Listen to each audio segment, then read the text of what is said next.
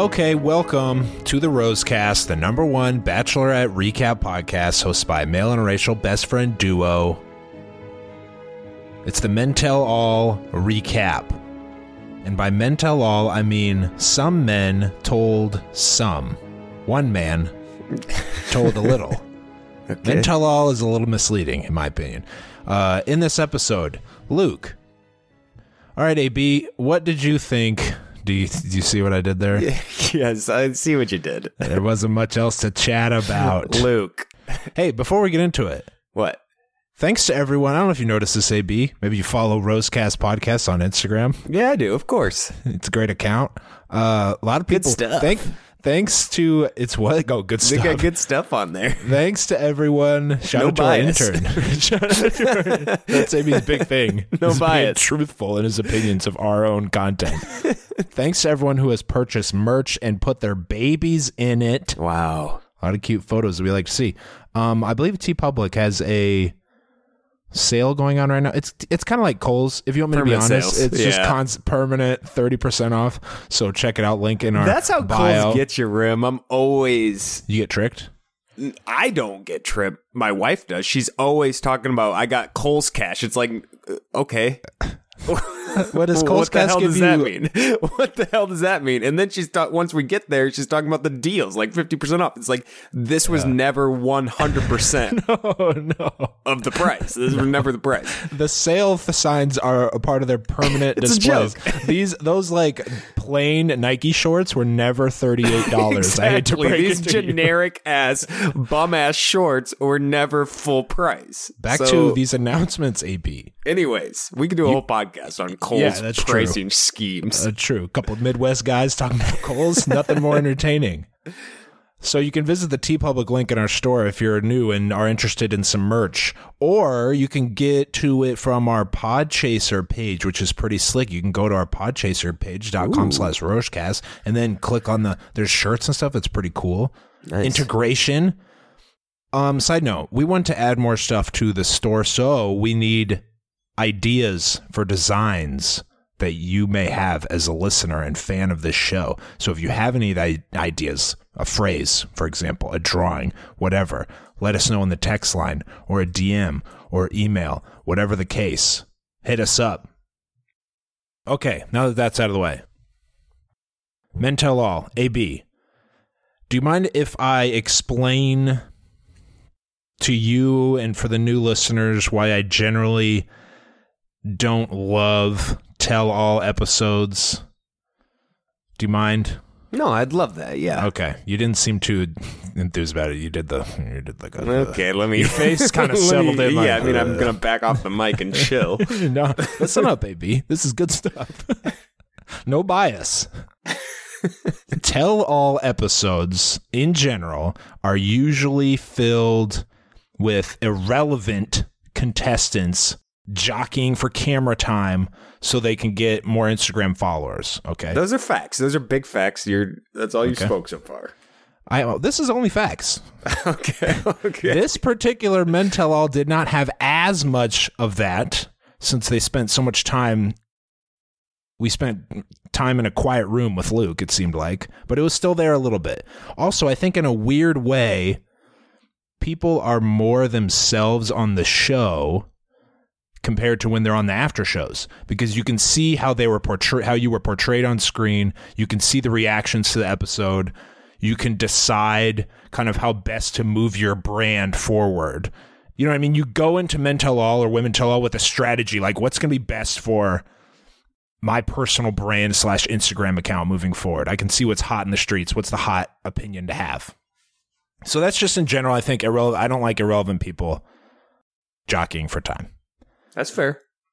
My second point about this is tell-alls, and especially men tell-alls, are increasingly competitions of performative wokeness, I will say. I don't like the term virtue signaling, but that's what I mean. You could argue that this is better than the alternative, which is people bickering over bullshit and being douchebags. That sucks also. But it's hard for me not to roll my eyes a little bit when there's 20 guys tripping over themselves trying to be who's the biggest knight in shining armor. Like, do we really need Grant giving a big no means no speech and being like, am I right, ladies, to the crowd? Like, that's not entertaining to me. Maybe I'm wrong. I'm not the... No, you're right, Rim. I'm not the target demographic, so people were maybe... Like, the crowd was certainly eating it up. They clapped and cheered at all the right times, but there were times where I was watching, like... Okay, we don't need Devin to give a speech on behalf of the good men in the world. I was just like, all right, I get it. I get what we're trying to do here. It's just, it was 2 hours of that, and I already know that Luke is bad. We've had 8 episodes of this. Can we talk about other things that happened on the seat? Maybe get insight from different guys. By the way, is Hannah on track to find love or not? That really wasn't mentioned for 2 hours. So that's my take on Men Tell Alls. I don't know if you agree or disagree. That's my take. We'll get into it. Oh, okay. I also had a little issue with the first part of the show, which we will discuss now. AP. Wow. Okay. Just a little issue. All right. We start. Chris makes a big deal. This is a different episode. Okay. What happened in Greece is so shocking. They just couldn't wait to show us. So we go to the rose ceremony. Now, take us to the rose ceremony. Just so we're clear, I didn't like when Chris said that because he's acting like he's doing us a favor because they let last week's episode drag on too long. You should have already given us this content. Agreed. The rose ceremony, you did a to be continued. Like, you're not doing me any favors by then giving me that rose ceremony I should have already got. Just a little small thing I didn't... No, that's not a small thing. I didn't agree with Chris about. No, it speaks to the way that they... This scene was heavy, production heavy. First off, we're not stupid. We know there's only 1 week left. So you can't have 3 rose ceremonies in 1 week, or 2, essentially, in 1 week, which they have to have now.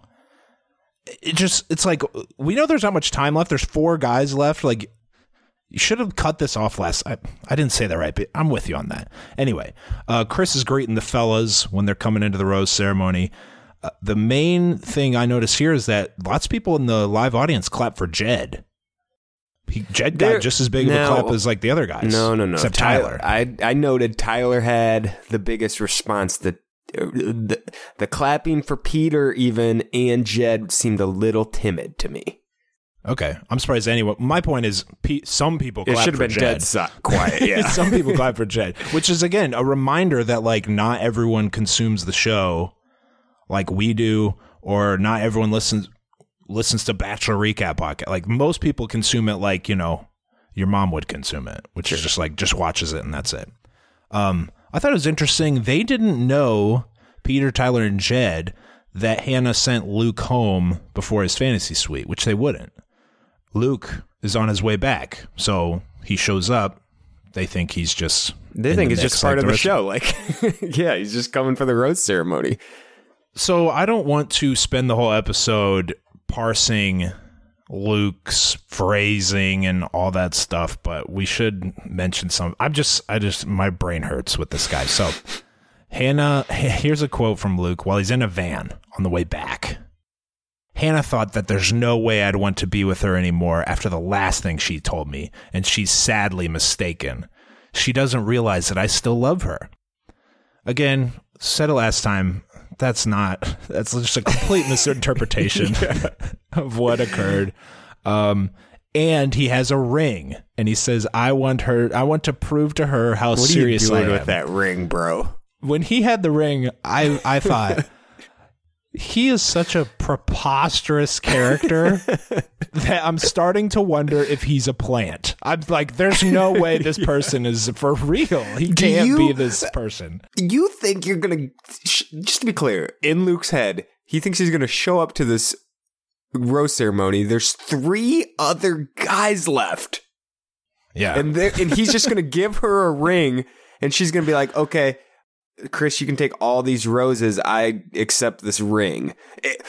This cheap-ass ring. Just to be clear, this wasn't... Yeah, I noticed that. Even I noticed that. I don't know if you noticed. No disrespect. That ain't no Neil Lang joint. Everyone can afford big-time rings, but this wasn't a Neil Lang ring. No, like, no. That's what you're being compared to. She's not going to accept this cheap-ass ring and send everyone home.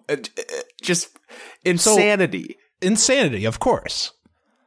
It's, again, it's so insane that it had me questioning what is really going on here. I don't think, I just found it really hard to believe that Luke, that a person in the world exists, that Luke, that he would take this, he would be like, let me get a ring, I'm going to propose. And I don't think this is a spoiler, but Luke claimed on his Instagram last night that production gave him the ring and said, this will show her how serious you are. I don't think Luke went and got a ring. You know what I mean? I don't think it was his idea. And it's hard to, like, you don't have to do what production tells you. No, of course. He's a moron for going along with this, no question. But when something like this happens, it's hard to pretend like production has nothing to do with what happens on screen, because the guy's not going into the rose ceremony and standing next to everyone else unless they allow him or encourage him to do it. Yeah, so that's a fact. Anyway, we'll talk more about that later. Chris is talking to Hannah. He said there's now 3 men, 2 roses.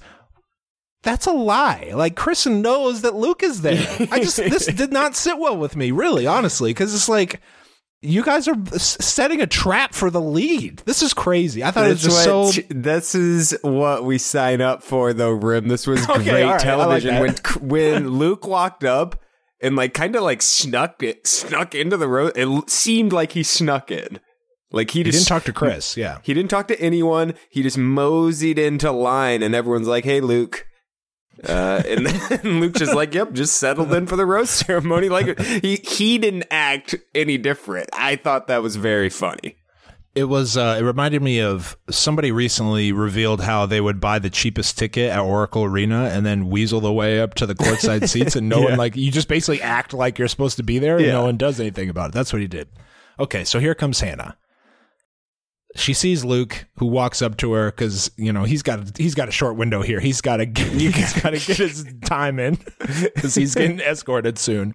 You know, she's like, no, Luke, what are you doing here? I'm going to stand here all day. Hannah was, I thought throughout this whole thing, even though I was put off by the existence of this moment, Hannah was funny. Her lines were funny. And she says, no, the fuck you're not. It was just, she was really, I think, how Hannah would react with no cameras were around. Which makes her great. Yeah. Which is why she's, the good parts about Hannah are really good. She goes on a nice little rant. I exploded in laughter, AB, when she moved the podium. Yeah, that was great. That was tremendous. Luke's like, I'm not moving. She's like, okay, fine. Let me pick this up. Move it up. She moved it about 5 feet, so he was behind her. Great move. I wouldn't even have thought of half the stuff she did. It was tremendous by Hannah. Clever. It reminded me of when Will Smith moved the desk over to his pod in Men in Black when they're taking the test. He's like, what a great moment in film history. Truly. Well, that whole movie's a great moment in film history. The other fellas come up to Luke and he's trying to get him away from in the pod. There's no like desk. They're all right on the wall. It's like this old 70s like Art Deco pod. Tremendous. Anyways. The boys are like, all right, Luke, you know, you got to leave. Chris pops in to observe. He's like, oh, Luke's here. Didn't know that. Like, pretends like it didn't. Like, Chris, you brought this guy in here. Chris might as well drove him to. Chris and him shared the Uber. That Uber. What's weird is all 4 of them, the 3 remaining actual contestants and Chris, just kind of stand around while the Hannah and Luke talking. Like, Hannah and Luke have a long, extended conversation in front of everyone, which was good. Well, I think the guys at this point still didn't know that he was already sent home. So I don't think they necessarily had a reason to step in until they found that out. And then they did. Yeah. Because she mentioned, I already sent you home. They slowly realized he's not supposed to be here. Yeah. Chris asks Hannah what she wants. You know, hey, Hannah, it's all up to you. You know, maybe consult her. Yeah. We'll do whatever you want, Hannah. Whatever. First of all, where have you been for the past 15 minutes when they're having this conversation where she's made it very clear she doesn't want, we'll do whatever you want, Hannah. Yeah, just let us know what you want. What do you mean? It's on. You guys are this is a TV show. You've videotaped the whole thing. You should have security in here if you actually cared. No, security. Yeah, they don't. But like you said, it's a double-edged sword. Like, logically, yes, this is bad that they put her in this situation and then pretended like they could get her out of it. But also, like you said, you know, we did sign up for like some ridiculous over-the-top entertainment. It's a strange line to walk, which is what we have to do with this show. Did you think there was any chance the punches were going to be thrown? Or no. Maybe some physicality? Because at one point when the guys figured out that he wasn't supposed to be there, Jed and Tyler kind of walked up on him, put hands on him a little bit, trying to push him back away from Hannah, trying to step in between. And we cut to a commercial with Luke doing the famous Arthur clench fist. He does. He like really clenches it. He clenches it. Like he seemed like he was ready to swing. So I didn't think anything was going to happen because they would have probably already shown some of that in the what's coming up. Yeah, the scuffle.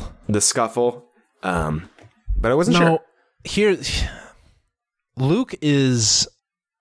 The other guys were not going to do anything unless he threw the first punch, and I just don't think Luke would have thrown the first punch because he knows, I think, how that would end for him. It wouldn't... I never thought Luke was actually going to punch somebody, and I think that's what would have needed to happen for physical... I don't know. At one point, I kind of got the feeling like he's trying to calculate who he needs to swing at first and give him the best chance against these three guys. He did kind of pause and he was looking around. Well, he looked at, once he looked at Tyler, I think he's like, I'm screwed. Yeah. So here's my take on this scene. The fulfilling thing about last week, watching Hannah go off on Luke, there was authenticity to it. You were watching a person recognizing a bad influence in their life and doing something about it, standing up for herself, etc. That resonated with people, and that worked as a moment in Bachelor history. This was like the producers saying, it just felt like the producers were going, ah, yeah, that was good. Here, do it again. Like, here's the lamb again. Like, you know, sacrifice him again. Yeah, I'm with you. And it just, they brought Luke back. Luke didn't, Luke complied, but if they didn't want him back, if the producers didn't want him back, he would not have been there. They brought him back. They wasted more of our time in an attempt to recreate a moment. I'm not willing to go that far that I wouldn't even say they pushed him. I think they give you options. Like, they did give him an option to come back, but I think he chose it. I don't know that it's as forced on you to do something as you're making it out right there. Maybe not. Maybe it is. There's no way we can know. Yeah. But she basically sent him home 2 times, and they allowed him to come back a third. And if that's facts. Like you were saying, it's I don't, they put entertainment over, like, you could go even so far as like the emotional safety of the lead, if you want to say that. Like, they valued that more than... Hey, that's what they give you the bucks for. I guess. I just don't always know what to think when I watch stuff like that. Sure. It gets weird at the end of seasons. Anyway, Chris talking to Hannah. Here's the last bullshit thing I want to call out about this first part. Chris tells Hannah, he is... words matter. He goes, he is fully convinced... or was, sneaks that in there, and then continues with present tense that you are his wife. Basically said the whole sentence in present tense so they could use it on the promos. Because the promo showed so-and-so is here with a ring. He's fully convinced. 2, he did not need to tell her that. Luke is gone. It's over. She just said, I want this man removed. And you're like, wow, crazy, right? Anyway, he had a ring, too. Guy was about to propose. Wild shit. Anyway, good luck with your decision over there. It's just like, why did you even need to tell her that? She didn't need to know that. Chris, you tell her to put her in a spin. He knows what he's doing out here. I know.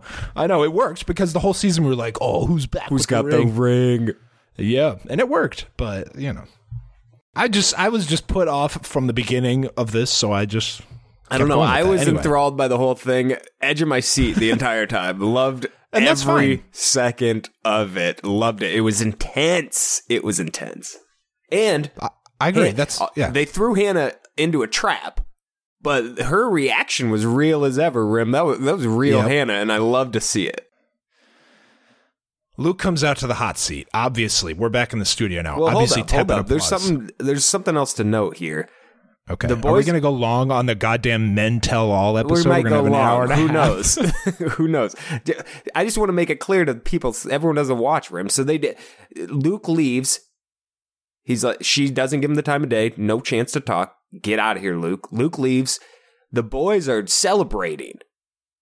Yeah. Almost like they've forgotten that one of them is about to still go home. And I found that very interesting. So we end that part of the episode with before everything gets resettled and they regroup, place the rose thing, the table, rose table back where it needs to be. We still don't know who's going home. We still have three people here, and I assume we'll find that out. Is it going to be a 4-hour thing? Is that what I heard? Yeah, that's my guess. I think we'll do it like, I feel like they usually do now. It'll be 2 hours Monday, and then 1 hour Tuesday will be the finale, and then 1 hour will be After the Final Rose on Tuesday. Okay. So yeah, we still have three people left right now, and we're about to have a rose ceremony the next time we pick up with actual episode. I'm not spoiled. We saw each other this weekend, and I said something about this. I think we're kind of on the same page, but I do want to reveal who I think is going to win based on comments people have said on screen, not spoiled stuff. Okay. But I'm just picking some, and the way certain people are behaving. Anyway, Luke's clean shaven. They're back in the thing. He looks, I'd say 15, maybe 16 years old. It took all 4 years off his life, off his look. I don't know how to, I'm not sure how we can approach this. I have a ton of notes. But it just brings me this brought me no joy. Almost the rest of this episode brought me no joy. It wasn't fun or entertaining for me to watch this. I don't think we need to go in depth about everything that was said here. I feel like everyone is in agreement what Luke did and how he's acted is horrible. So I don't know if bringing up the same stuff we've already talked about is going to benefit us. Now, I do think there's something to talk about with, do you think I think one of the things you said all along was hopefully he watched himself and has learned some stuff and becomes a better human about this. So there's something to talk about there, but I don't know if we need to. No, you're right. Do all the quotes. You know, like we don't need to do all the quotes. A couple of main takeaways I had before we do get into it a little bit is my criticisms shifted more from Luke. I'm not confident people are going to make much more progress with him. My criticism shifted to the show now.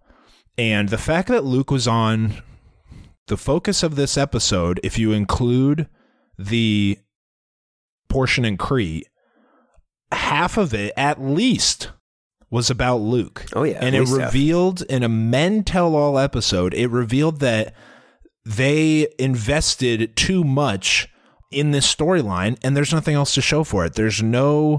We barely talked about Hannah, whether or not she's finding love. There's really not many other men worth talking to that were there. This kind of revealed like, okay, she's got the three guys left and then like maybe Mike and Garrett were all that were relevant. I think that's completely fair. Okay. Full disclosure, AB had to go get a charger for his laptop and left the room. I just kept talking. He didn't hear what I said. Listen, I completely agree with you, Rim. Okay. It was perfect when I said it was perfect. Go ahead. Listen, all right, it's true, though. The Luke storyline has been the biggest part. So I don't know why you're acting surprised by this. I was here for it. I wanted an hour and a half. Okay, that's fine. I'm glad we have different perspectives on this. Neither are wrong. Mine might be, but a couple things that happened in the early portion. Luke implied that there were some of their conversations that were unaired. Mm. He hasn't earned. I don't believe things he says just on their face, but it is believable to me that conversations on the show were chopped up. He doesn't have he hasn't earned the credit to do that. While he's explaining it, he tells us what they showed us. Like, he doesn't give any examples of, you know, anything that got cut up or mixed up. What he explained happened is what happened on air. So I don't know what he was getting at there. I can't recall specifically, but I feel like he did make it seem like they had talked about sex in the fantasy suites before the night that was aired. He did make that. Yeah, he did make it seem that way. Which to me seems plausible because I just cannot believe that was the only time they discussed it. That's so insane that he would just bring it up then and, like you said last week, assume that they were on the same page about it if they had never spoken about it before. That would be lunacy if that was the only time they talked about it. But I also can't imagine, I bet if they did talk about it, he just didn't listen. Yeah, no question. To what she said. Like, there's no way she misled him. I just can't imagine her misleading him about that topic. He just took it a certain way and didn't understand what she said, or just did hear it and didn't want to hear it. So he does a great job of like twisting stuff in his mind to make it whatever he thinks. Even though you're describing something that may or may not have happened that wasn't aired, those are accurate. That's accurate. Like, that's probably what happened. Yeah. If this happened, that's probably what happened. Here's something that came up a couple times is kind of the timing. So here's a quote. I'm getting fitted for a suit to propose in, and the night before I'm supposed to have time for her, with her, I find out she's having sex with other people, obviously. Mm-hmm. That's not something I want in my future life, in my future wife. Now, in real life, that is not unreasonable. Sure. Well, before you're going to get engaged to someone, you would prefer that person not to be having sex with someone else. But this is the Bachelorette franchise. And he even said this at one point. He was like, I did not approach this like it was a TV show or a competition. He said, I approached it like I would in my real life, which is the most unreasonable thing I've ever heard someone say. It's completely unreasonable because, unfortunately for him, this is not real life. It is a television show where 30 suitors are winnowed down week by week. I mean, it's insane. The show is insane. We know that. And he's watched it. But you can't approach it like it's not insane. And he's watched the show. He made it clear last episode that he has watched portions of this show. I don't know how much or whatever, but so he knows it's not just a, you know, Luke came in without having any idea what the show is. Like, nobody signs up for the show and has no idea what they're signing up for. That's unreasonable. And it's, I guess the problem with that expectation is not, you know, the content of the expectation.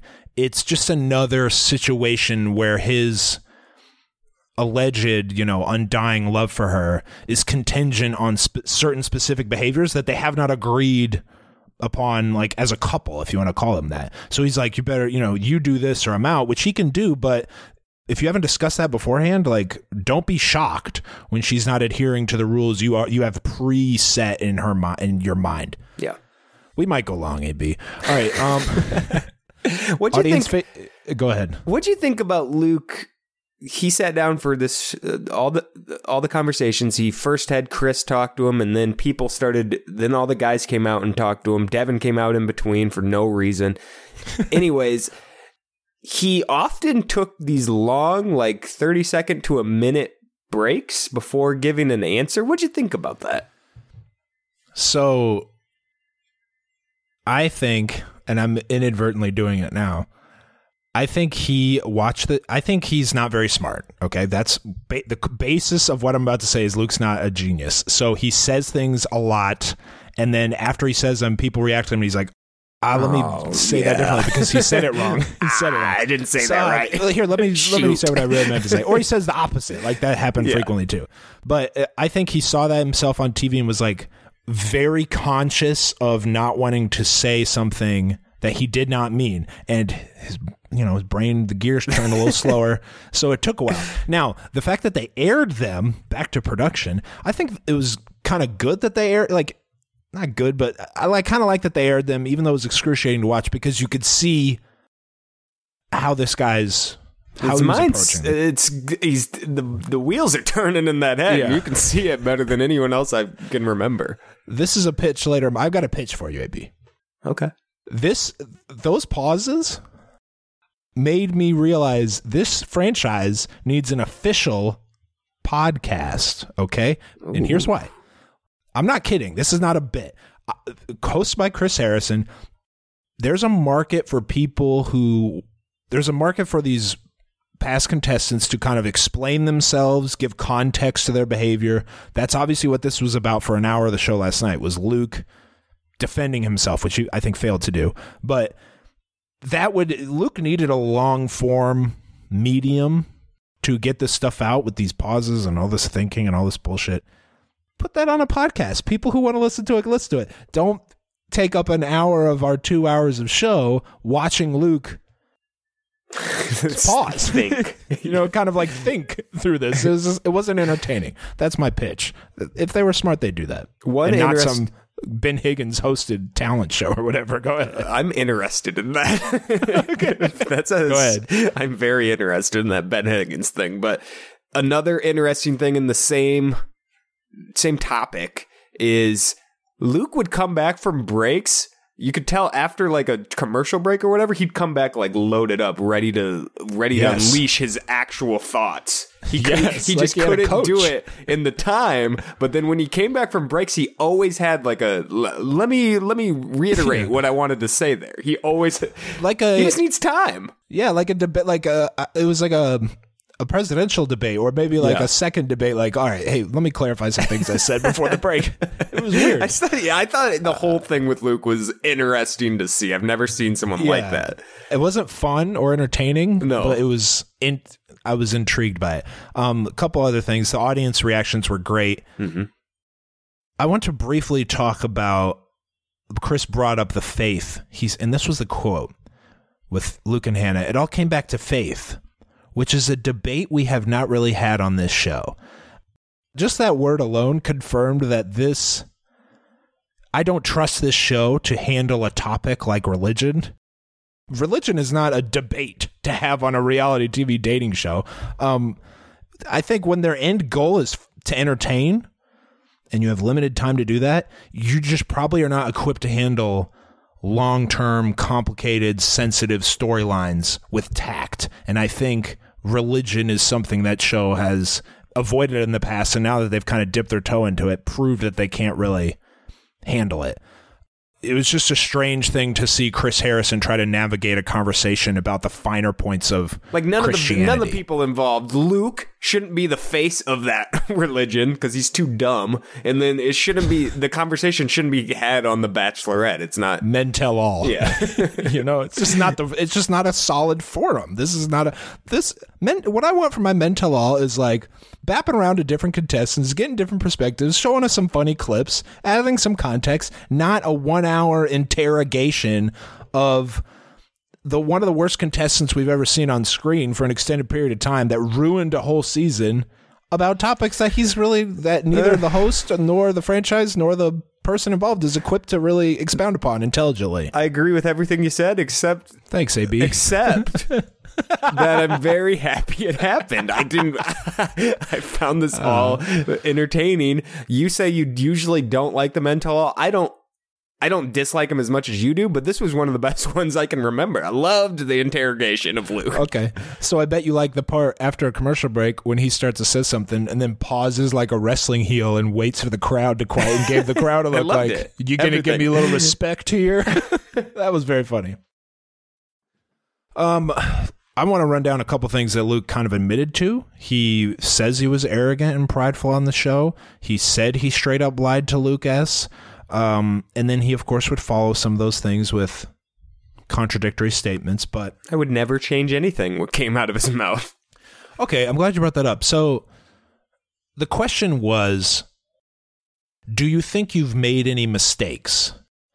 He pauses for an extended period of time. And he says, if I could go back, I wouldn't change a thing. That doesn't answer the question, of course. But the question, do you think you've made any mistakes? I wouldn't change anything. I mean, how often do people say stuff like, I've made mistakes in my life, but I wouldn't change anything because of what I've learned and it led me to where I am, etc. So sure. He just, that's an example of him saying the wrong thing at the wrong time because he's not good at this. And and then of course this is a scenario where we went to a commercial break, and then he came back and said, "I would change a lot." Obviously, like he just said the opposite. Yep. All right, let's move to the men showing up, AB. About an hour in, the men. Skipping the Devin part. Yeah, well, we already said what we've said about, I want to skip the Devin part. Okay. I mean, can you believe the guy in the red suit jacket with white roses embroidered on the lapel wants some attention here? I'm shocked by that. Anyway, an hour in, the men show up to Men Tell All. I want to run through the names, and you tell me if you remember this person or not. Ryan. No. I remember Darren because he's Mookie Blaylock's son. Brian. No. Matt Donald. Mateo. I remember knowing the name Mateo, but I don't remember him. I can't put a face on it. Cam. Cam was someone I would have liked to, believe it or not, I was so fed up with this Luke stuff. I would have liked to see freaking Cam more. That's where we're at right now. Devin. Dustin said nothing. Grant. My guy Grant. That's your guy. Jonathan. John Paul Jones. Luke S. Dylan. Connor. Garrett, Mike. How many of those guys do you think would have made a good potential fit for good possible option for Hannah? Mike and Connor. Garrett, maybe. That's so about like it. That's two, about it. Maybe. Yeah. This just kind of showed me we thought it was a good group. It's kind of turned out to not be a great group. All right, what do you want to talk about here? There's a couple of mild confrontations, nothing too crazy. Mike doesn't think Luke has learned anything, doesn't accept his apology. Chris is calling him Big Mike. I'd like to point that out. What is that? What do you mean by that? Nothing, really. I just thought it was interesting. Like, I call people awesome people. If you're an awesome person, I usually call you like Big. And follow it up with your name, like Big. We called him Big Mike, I'm pretty sure, at one point. Oh, no question. And it's good to see Chris follow the same. I think Chris and Mike are. I read some article about like, can Mike be the next Bachelor? And we'll talk about that later. And Chris was quoted in it as saying like, I am really close friends with Mike. Like Mike's one of my great close friends now, so that bodes well. Connor, Mike also said your future. He had a good line. Your future wife is going to be a prisoner of you, which is the wow. If you don't learn to change, so the thing when someone's terrible, you have to give them the opportunity to change. Like he's 24 years old. Yeah, listen, Mike sounded presidential, dare I say it, Rim? Which I realized as I was writing that's the same thing as sounding like a lead in The Bachelor. Like you have to be presidential. Yeah, Higgins was presidential. Exactly, and that's Mike. He showed up there with a very classy suit. No, it wasn't no bullshit. No like flashy flowers on the pocket and flashy colors. This was just get down to business. Sign me up for The Bachelor. I'm the most mature guy on this stage, ready for love, ready to carry this franchise. That's Mike. AB put his hands on his hips like Superman when he was like, he's got his hands like, I'm ready. Now, in the interest of fair and unbiased journalism, which is all that we exhibit here, the guy, his socks stunk. Okay. I didn't see the socks. The socks were not good. The crazy socks for the sake of crazy socks trend, that needs to go away. Oh, were they crazy? But Spin Zone, I think they were Argyle, like pink and purple Argyle. Oh, okay. They didn't match it. It was just, this ain't 2010, Mike. But Spin Zone, he's so old and mature that he can't keep up with the trends. Yeah. Okay, so that's actually a good thing that he had bad socks. Connor gives Luke credit for showing up, and then he drops an F-bomb on him. Crowd goes wild. This is where the adjectives start to come out like, who can say the meanest thing about Luke while standing up for Hannah, the knight in shining armor? I said last week or the week before, I expect Luke to be really like remorseful, totally changed, reformed Luke. Do you think he was, or what percentage do you think he was? I mean, because he said a few things, but it wasn't, he was still Luke. I don't think he's necessarily at this point sorry for anything that's happened. I just don't know if he's in that place of his life to be fully regretful of something. Like, I think that comes with age of, you know, taking into account how you've affected others completely. I don't think he's there. I just don't think he's there. I don't think he cares all that much how he ruined this season for Hannah and these guys. I don't think he cares. Maybe someday he will. I think it's more his being sorry right now is because he got caught doing something and like he sees the reaction from everybody, but I don't think he genuinely understands why what he's done, why the woman shaming, why, you know, just being an overall asshole to all these guys, why talking down to women, why being thinking like he can control women is a bad thing. I don't think he sees that yet. No, I think he's deep in the throes of, I think he's very firm in his convictions. Yeah. And his apologies do, while they exist, they do ring a little hollow just because I feel like you said he's just saying them because everyone's mad at him. Exactly. And similar to, you know, old racist Lee, in the end, it was like, you know, if you change...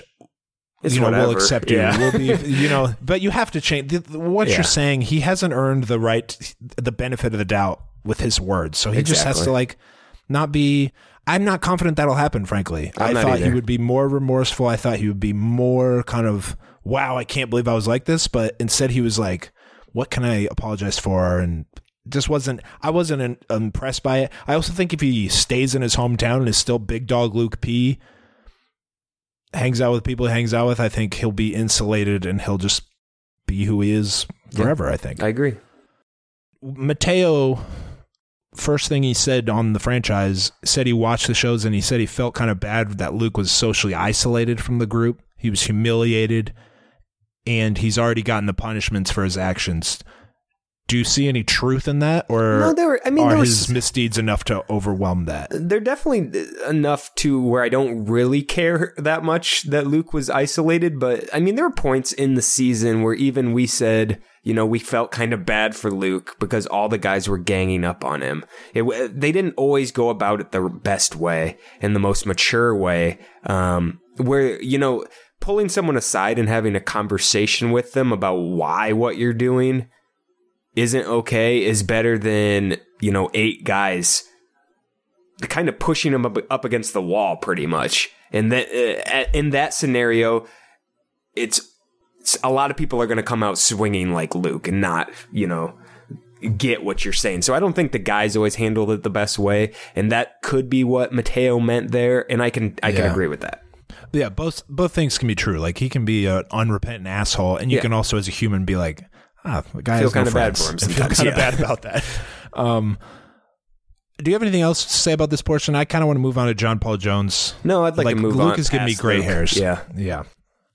First guy in the hot seat is John Paul Jones. This is lunacy, AB. That John Paul Jones is the first guy up. What did you make of this? I think they know what happened on Paradise Rim, and I think he's one of the biggest pieces of Bachelor in Paradise, so it's time to put him on a pedestal, get him up past just a joke character.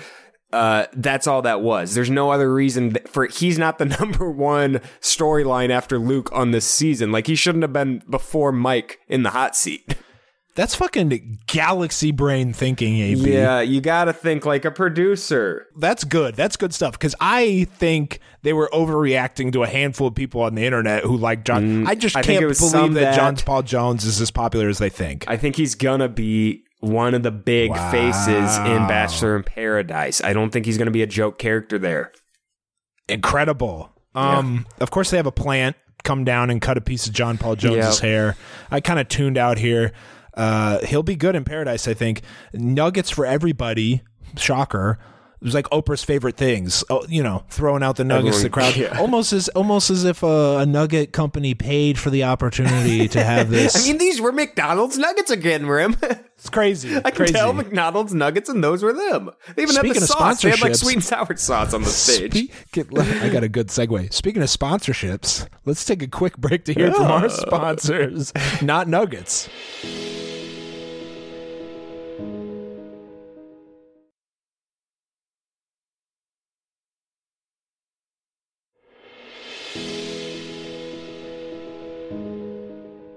Okay, Big Mike in the hot seat.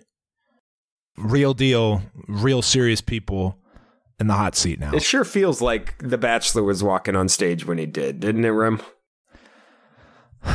I can't look at it with a clear mind. But it sure did, AB. Quick reminder, Mike, Air Force veteran in his 30s with real life experience, who happens to be adorable and likable and thoughtful. Just for those of you that forgot, Mike is awesome. He's got everything. Can you point to anything that would make them not want to have him as the Bachelor? I don't think there are other great options. I think Tyler, if Tyler doesn't win, might be who they go with. I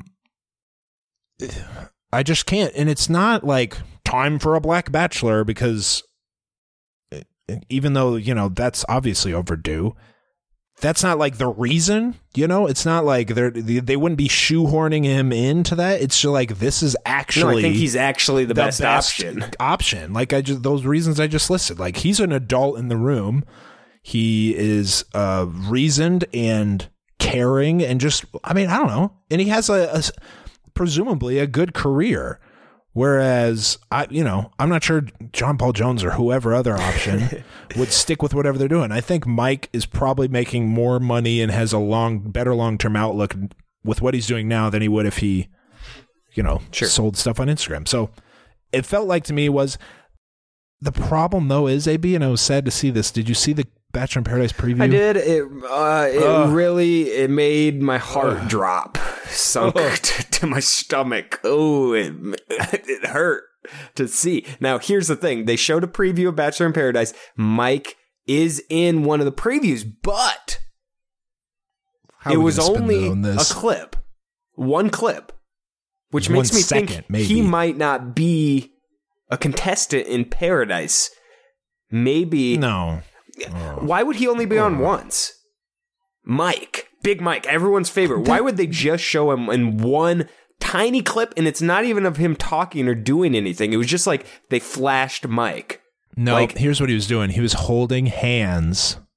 No spoilers, but he was holding hands with a well-known female contestant on the show. I know, but maybe he's just there. Why wouldn't they show more to his relationship? Yeah, if they want us to watch that. Mike. And it's really it's inconceivable that Mike would be on for a short period of time. And that's what I'm saying. That's what I'm saying. It doesn't all add up. I think he might be going on for some other, I don't know. Like, you know, they do the games and stuff like that and they bring on other people. I think it might be one of those. Otherwise, why wouldn't you show him? He's going to sell tickets. Yeah. I don't know. I just can't buy that. They just show him. It was a clip. It was a split second. You had to go back and watch it to even tell that it was him for sure.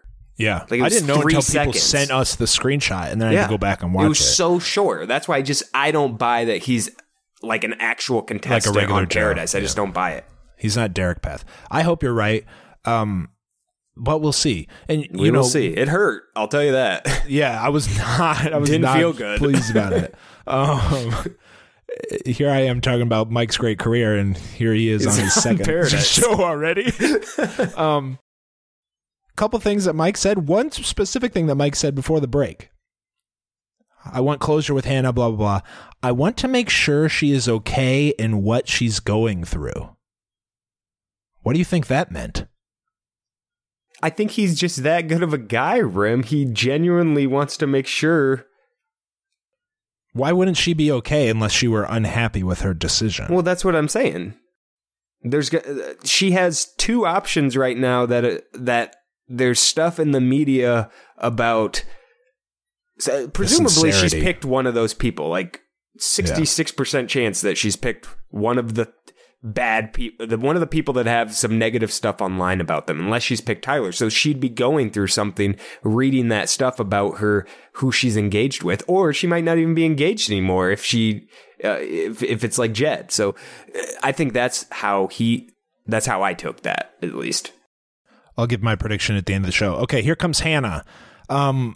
Take a moment, listeners and AB, to think about how far this person has come in terms of TV polish compared to when she was on After the Final Rose, which was a complete train disaster. She is really good now. She's given toasts left and right. She's given extemporaneous speeches now. Yep. It's really something she's to great. See. Yeah. If nothing else, like, she's really good at that stuff now, which I had zero confidence she would be. She was talking about her initial attraction to Luke, and she mentioned something that I think was enlightening for the viewer. She said part of it came from being insecure about being the Bachelorette in the first place. She was worried the guys would not be excited for her because, as we all know, the guys come out, try out for the show before you know who the Bachelorette's going to be. Yep. There was a fear of what their intentions were, and Luke, we knew right away Luke was there for the right quote reasons, and he was the first one to make her feel like he was really there for her. And to she's human. She read all the stuff online about when she was picked. I think it was a general shock for everyone, and I think at least half the people didn't want her to be the Bachelorette. So that it's got to have some insecurity come with that. That sucks. That sucks absolutely. That she felt so that it's way. Understandable that she was insecure going in night one. Maybe none of these guys wanted me to be the Bachelorette too. Got to be going through her head. So the first person that, shows her she has nothing to be insecure about, it's understandable that that would last with her. I don't want to parse all the back and forth between Hannah and Luke. Luke mostly stayed quiet and kind of just took his beating for the most part. He said he was sorry for the process, making the process difficult. Hannah said regarding their shared religious connection, his love was contingent on if I did as he thought a wife should do. Do you have anything on Hannah before Luke dipped out after the break? No, I don't think there's much to touch on that she already didn't hit in the last two episodes, honestly. I didn't see much. Nothing really stood out to me there. She got to deliver her message that she's been delivering on the spot, but like more prepared. So she got to play the hits and knock them out of the park. After a commercial break, Luke has had enough. He dips out. Thank goodness. Chris asks Hannah to put Mike. He says, hey, you remember Mike? Why don't you put him over for Bachelor candidacy if you don't mind? And she says, you deserve the best, and I'm rooting for you for the best. And stop short of winking, like, if you know what I mean, if you know what I'm talking about, America. Yeah. Notably absent from this entire episode, a question about whether or not Hannah is happy or found love. I feel like, am I wrong? Do they usually say something like that? I think so then usually the Bachelor or Bachelorette can be like, at the end of it, usually they're like, yeah, I'm very happy. Yeah. I liked Hannah's funny apology at the end for keeping Luke on the show for so long. That was I don't funny. Think it was necessary. I mean, it's not her. I blame production more than her for keeping him around. They made him the focal point of the season. And I'm surprised they aired her little joke apology, though, because the lead basically said, we should not have done that. She almost said, like, sorry, he ruined the season. But anything else on the Hannah part? No, I don't think so. Handled herself well, like always. Chris ends the show by acknowledging, quote, the rumors, and says all of your questions will be answered. I think, in my opinion, my prediction, I think on Tuesday of next week, she's going to pick Jed. What do you think? I do too. It's unfortunate. If just play out other scenarios, if Tyler or even Peter were the final selection, I don't think they would approach it like, we got answers for you. Yeah. And the other thing that Hannah on social media has been kind of, after the Jed stuff came out, she's been kind of not a care in the world type of attitude. And I think if she were happily engaged to someone, she might not be going so far out of her way. This is complete conjecture on my part, but she might not be going so far out of her way to be like, I'm fine. Like, forget that guy type of attitude. And that's kind of what it comes off as. So we'll see. I don't know. Agreed. For sure. That's kind of the thing with her. We are unpredictable. We don't know what's going to happen. But anything else on the Men Tell All before we get to the mailbag? No, I don't think so. Overall, you enjoyed it. You liked the piece of the episode aired. Are you going to touch on the Bachelor in Paradise? What about it? I think we'll do a Bachelor in Paradise preview sometime in the next couple I just thought it weeks, looked great. Never been more excited. The cast looks great. There's drama. It's going to be good. They a little too much crying. I hope they showed all the crying that occurs, because I don't like my Bachelor in Paradise to be so serious. I like it to be more fun. Yeah, but fair. I'm looking forward to it. It's a good cast. It's a great cast. All right. Mailbag. 773-234-7794 is the text line. Last week's question was, what is your favorite episode of the season? And by that, AB meant fantasy suites, hometowns, the finale, the first episode, whatever the case. We got a lot of good replies. I was surprised by the results. Julie from Boston says fantasy suites is always my favorite by far. It's the most pivotal, but especially this season and in Colton's season. Marissa from Maryland says, honestly, I love the Men and Women Tell All. You get to see mostly everyone come back and talk about the season. Also, bloopers is the best part, hands down. 412 area code. My favorite episode is usually hometowns. I love seeing how the family reacts to being in a ridiculous situation, and it really shows what life could be like for the lead and that person as well. I like how personal it is. I like that logic too. It is funny to see that's good. The dads especially, like, what the fuck is going on? 708 area code. I love the fantasy suite episode. I feel like you finally get to see the lead spend quality time with the people they truly want to be there. They're not, editorial note, they're not being forced to spend time with people they don't really like. Usually the fantasy suite week, you get a pretty clear picture as to who is going to win and who does not have as deep a connection. Katie from Raleigh. My favorite episode is around the second. This is an interesting one. Is around the second or third episode after leaving the mansion. It is when a lot of drama comes to a head, and the dates outside of Los Angeles are always better, in my opinion. The lead also sometimes starts to go through a little mid-show crisis. Wow. So kind of around the 2-on-1 dates, should I say? Rachel from Ohio. My favorite is always the 2-on-1 episode. Always. 774 area code. My most anticipated episode of every season is the tell-all. It's always juicy and usually gives us a chance to hear from contestants who maybe didn't get a lot of screen time but have great insights, like Caroline from Ari's season. That happens to be the reason why I don't like the tell-all, but to each their own. This is one from Toronto. Favorite episode is night one. It's an event. So much anticipation. Everyone is dressed up. There's always some crazy whatever, but mostly it's fun to see how my first impressions play out as right or wrong throughout the season. That is my favorite episode of the season too, AB. Night one. It's so fun. It's light, the anticipation. And then usually as the season goes on, there's more to kind of become disillusioned with. So night one is always for me, the peak, frankly. I don't know if you agree or disagree. I think it's close between the hometowns for me in night one. It's one of those two. As a viewer, I'm probably with you. As a podcaster, it's night one. It's not even close. I get so excited. Yeah, night so one. Excited. Yeah. Okay, this is unrelated. This is regarding Peter from Megan in Houston. So Peter, if you don't know, allegedly broke up with a girlfriend to go on the show. Regarding Peter, is it wrong for him to break up with his girlfriend and take this opportunity if he knew they weren't going to get married? No. If he did ghost her, he definitely went about it the wrong way. But I'm just saying people break up when they go to college or move away for jobs because they know it's not going to work and they want to go into the opportunity fresh. Is this that different? I don't think so. No, that's my exact mindset. I don't know if I said it that well last week, but that's exactly what I was thinking. Like, no, I think we did. I think my disappointment was more that, not in Peter for doing that, but more that the show has another murky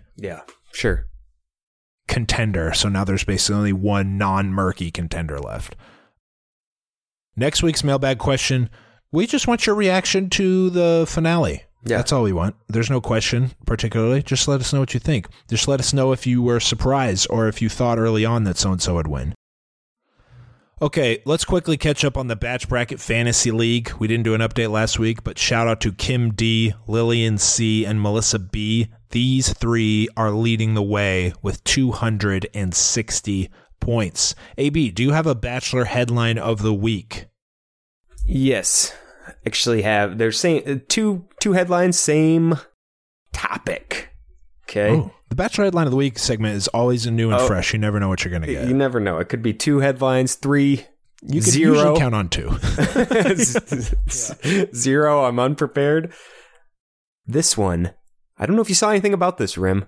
Bachelorette contestant Mike responded to Demi Lovato's crush with 100% interest.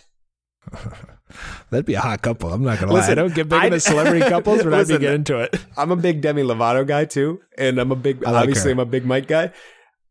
I want that couple to happen, but I want her to come on the show. Okay, Rim? I want her to compete. I don't want them to fall in love before the show and then we don't get Mike as the Bachelor. I need her on the show as a contestant. That's the kind of shot in the arm. We, at the end of every season, we talk about what could they do next season to really spice things up. And we talk about, like a single celebrity would be the Bachelor, Bachelorette. Demi Lovato and Mike. Can you imagine if Demi Lovato got the first impression rose? Imagine if we had a real celebrity, like the closest we've probably had has been Jordan Rogers, maybe? Would you say?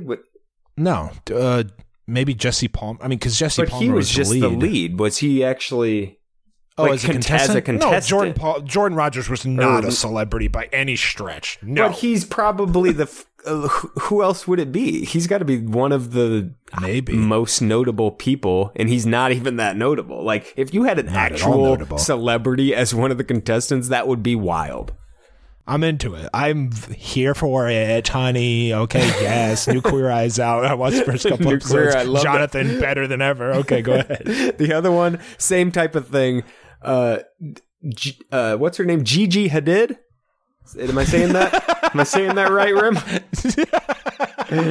How do you say her name? Gigi Hadid.